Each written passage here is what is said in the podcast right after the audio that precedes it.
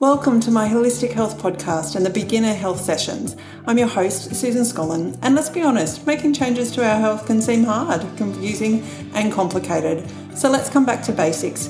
Each Thursday, I'll be here with simple tools you can use to transform your health. See you inside. Welcome back, everyone, and today we're going to dive into primary food. Have you heard of that term before? You're probably wondering what it means. Well, I'm going to tell you all about it. Firstly, I want to thank beautiful Courtney for raising this topic with me. She loves the concept of primary food and we're seeking more information out about it.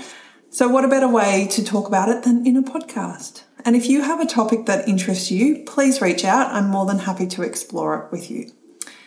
Primary food is all about the food or things not on your plate. So, think of your plate as a, your beautiful dinner. The other night we had Mexican topped sweet roasted potatoes and they were amazing. um, so, your plate is literally what you eat and drink. Now, you're probably wondering what primary food is then, if it's not food. Primary food is the area of your life that nourishes you, specifically your relationships, career, spirituality, and physical activity. When these things are in flow, then what happens on your plate is secondary, literally. Think about it. Say you're starting a new relationship. You're so loved up that you just float along. You don't even think about food. You hardly want to eat. You certainly don't think about the balance of carbs versus protein versus fats. You don't count calories. You just love moving your body. And the funny thing is that we often lose weight through this phase. Now, let's think about your career. Have you ever changed jobs and started a new eating routine at the same time? It's like it's felt easier to create a new lifestyle for yourself because you were in a new place and you no longer had those old habits. You got to recreate what life looked like for you. And what about your spiritual practice? Do you have a spiritual practice? Now, this could be a religious practice or it could be meditating. For me, it can be swimming or running, any kind of movement really, and it could be journaling or watching the sunrise. It's a practice that brings peace to our bodies and calms our mind. It connects us to our heart and soul, and in those moments, we aren't thinking about our next meal or craving foods. Then there's the physical activity. I don't know about you, but I can't eat before I exercise. And if I do, I want to vomit whilst doing the exercise. I know some people can eat beforehand, it's just not my thing. I also don't feel like eating or drinking straight afterwards, nor do I ever eat during exercise, water only. So, moving my body and finding the right flow motivates me to do more and to be more. So, can you think about a time in your life when these situations were true for you? Or are there similar kind of situations that are coming up for you and are coming up in your mind? That's why relationships, career, spirituality, and phys- physical activity are all considered primary food because when they're in balance, we truly don't worry about what's on our plate. But what happens when they're not in balance? Let's look at the job you've been in for a long time. And perhaps those habits and cravings are there. You know, the coffee at 10 a.m. and those amazing muffins at your coffee shop the ones that your make your eyes water and your tummy call out to you. Yes, today, let's have that today. It'll go great with your almond milk latte. Drool, drool, drool. now that we've talked about food, let's talk about your job. so, on a scale of 1 to 10, with 10 being I love my job and I wouldn't want to be uh, anywhere else, 0 being, or 1 being I don't like my job and can I escape right now, what score would you give your job? Is it a 6? It's a good job, but I don't really love it? Or would you give it an eight? I enjoy the work I do. I love the people. I turn up for my job when I'm there, but I'm still, but I still love going on holidays more than working. Often we'll say, I know I have a good job, but you know, I don't like some of the work or a particular person, or I just hang for my breaks. Sometimes we all feel like we're getting just getting through the day. And it's okay to have those days. But when we're turning to food and we're not hungry, we're brain hungry, head over to episode 56 to learn more about this. Um, then if we're brain if we're brain hungry, what this can mean is my boss gave me some more work. I'm going to go and eat. That person is an idiot. I'm going to go and eat. I'm saying the same things over and over. I'm going to go and eat.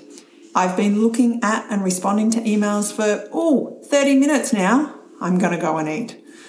I'll have, uh, I have to write, a, write or review a procedural document. I'm going to go and get that coffee. This is a sign that we're out of alignment.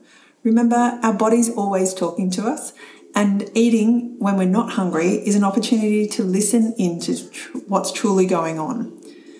You may not be able to do anything in the moment. You might have to suck it up and get on with it. But remember, when you can learn to love where you are and move through all the challenges you have, then you find freedom. Because if you think quitting your job to find another one will mean the problems go away, I'm sorry to tell you, but they won't. So, learn to manage your mind where you are, and then you can level up into a new sense of freedom. And that freedom brings choice. Do I stay or do I go? So, what about relationships? I'll tell you a funny, aka not so funny story. A few years ago, we had a friend of Teddy's come over to our place. It was in the afternoon, we'd had a big morning with sport, so I'll admit I was tired and I'm happy to take responsibility. We decided to get out of the house and take the boys across the park, but Teddy's friend said no to putting on sunscreen. Now, it's sunscreen or no going outside. Plus, he had fair skin, just like Teddy, just like me, and I've had too many years of burnt skin, and I don't, and I want to protect the kids' skin plus my own. I don't want anyone getting sunburnt. So I said, okay, then we're not going outside. Then I suggested the boys sit on the lounge and watch a movie, but this little boy wouldn't do that either. he didn't know um, what he wanted to do. So we decided to take him home. After some toing and froing, we went, perhaps it's time to, to go home. We called his mum and headed out to drop him off, but before we did, I literally opened a packet of Doritos and was eating one after the other after the other in the kitchen. Chris came in, looked at me with this wry smile, and said, What are you doing? And my only response was, I know I'm eating because I'm stressed. I didn't want to take out my tiredness or frustration at this little boy. I've never wanted to do that. And funnily enough, he noticed. Now, he didn't notice why I was eating or the fact that I was eating, but what he noticed was that I didn't yell at him at any point. So he told his parents that Teddy's parents don't yell and asked if his parents could stop yelling too. Now, let me say that Teddy's friend has lovely parents and I get along with them really well, and we had a really good laugh about it. Now, you think, now you think about it, when you have an argument with your spouse or partner, do you feel like eating a salad or would you prefer to dive into those chips, cheese, and chocolate? The three C's I'm calling them now. If you have a fight with a friend, do you feel like a glass of water or a beer? You don't have to have an argument with someone to feel out of balance. You can choose to feel out of balance. We choose our feelings. Yes, yes, we do. It's our thoughts that drive our feelings. So if we're thinking, gosh, my kids are rude to me, how do you think you'll feel? And is it more likely that you'll have a second glass of wine or down that tub of ice cream? So let's look at a spiritual practice. I was raised Catholic. I'm still Catholic, but not a practicing Catholic.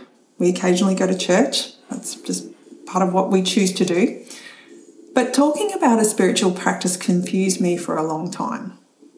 And it was when I started to see things like movement, um, say swimming and running, as my spiritual practice, I started to find my balance in this space. I started to be okay with it. Now I also meditate and journal. I do EFT tapping. There's lots of things out there, and they're all beautiful self love rituals. So imagine if you didn't have some type of spiritual practice in your life.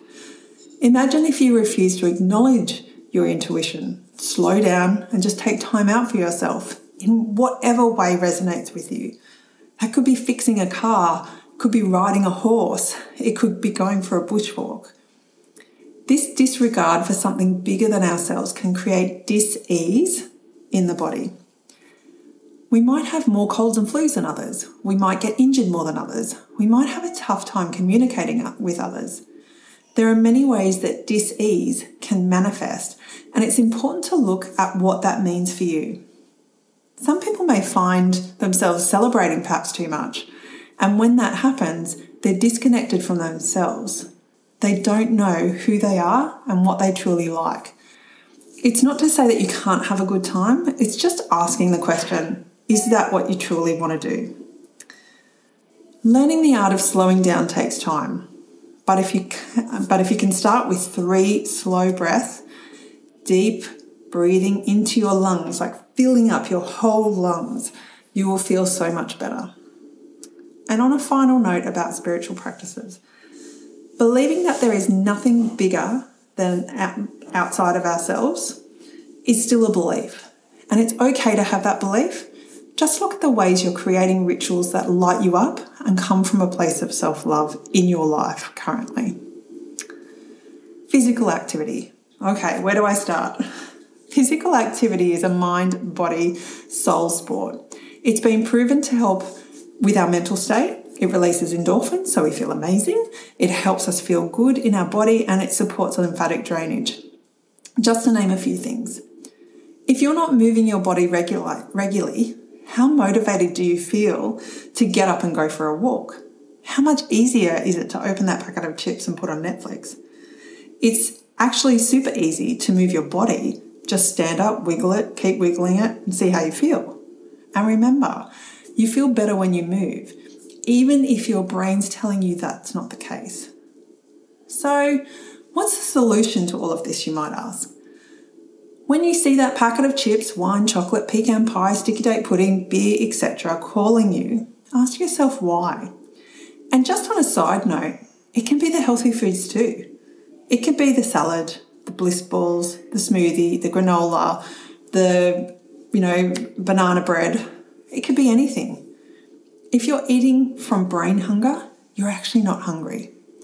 So ask yourself, what do I really want? Or what am I avoiding by eating this thing? Then the next question is, can I sit with this emotion and allow the emotion to pass through me? And I literally mean sit. Don't get up and do something else. Just sit and allow it will totally feel uncomfortable because you're used to buffering with food or drink or doing something. Just sit. Don't move until the emotion has gone through you. The first wave takes about 90 seconds. It can take longer, and if you can sit there for longer, do it. But after that first 90 seconds, it's okay to get up and live your life and continue to allow that emotion to move through you. Yes, we can multitask and manage our emotions and live our lives at the same time. Now, to finally answer Courtney's question, and I hope the answer is obvious from what I've shared. When we start to focus on primary food, does our life get better? What do you think the answer to that is?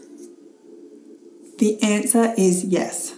When we start to focus on what brings us joy in our life, in how we want to feel on purpose, on building strong, healthy, beautiful relationships, when we're in careers and jobs we love, when we take time out for ourselves and move our bodies in ways that we enjoy, our lives literally light up.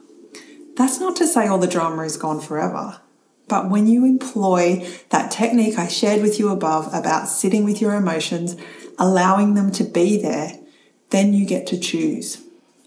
You can still be angry with your partner if they say something mean, but it doesn't mean you you'll hit the Italian patisserie and that vanilla slice until he apologizes. It also doesn't mean you have to love your job, but you can explore loving where you're at and knowing that life is 50 50. And sometimes we feel sad, lonely, and unhappy, but life will always show us the other side of which is joyful, connected, and happy. Life is not meant to be easy, but it's also not meant to be hard. It's a balance of the two. And if you're sitting on one side of the fence more than the other, it's time to look at why that is.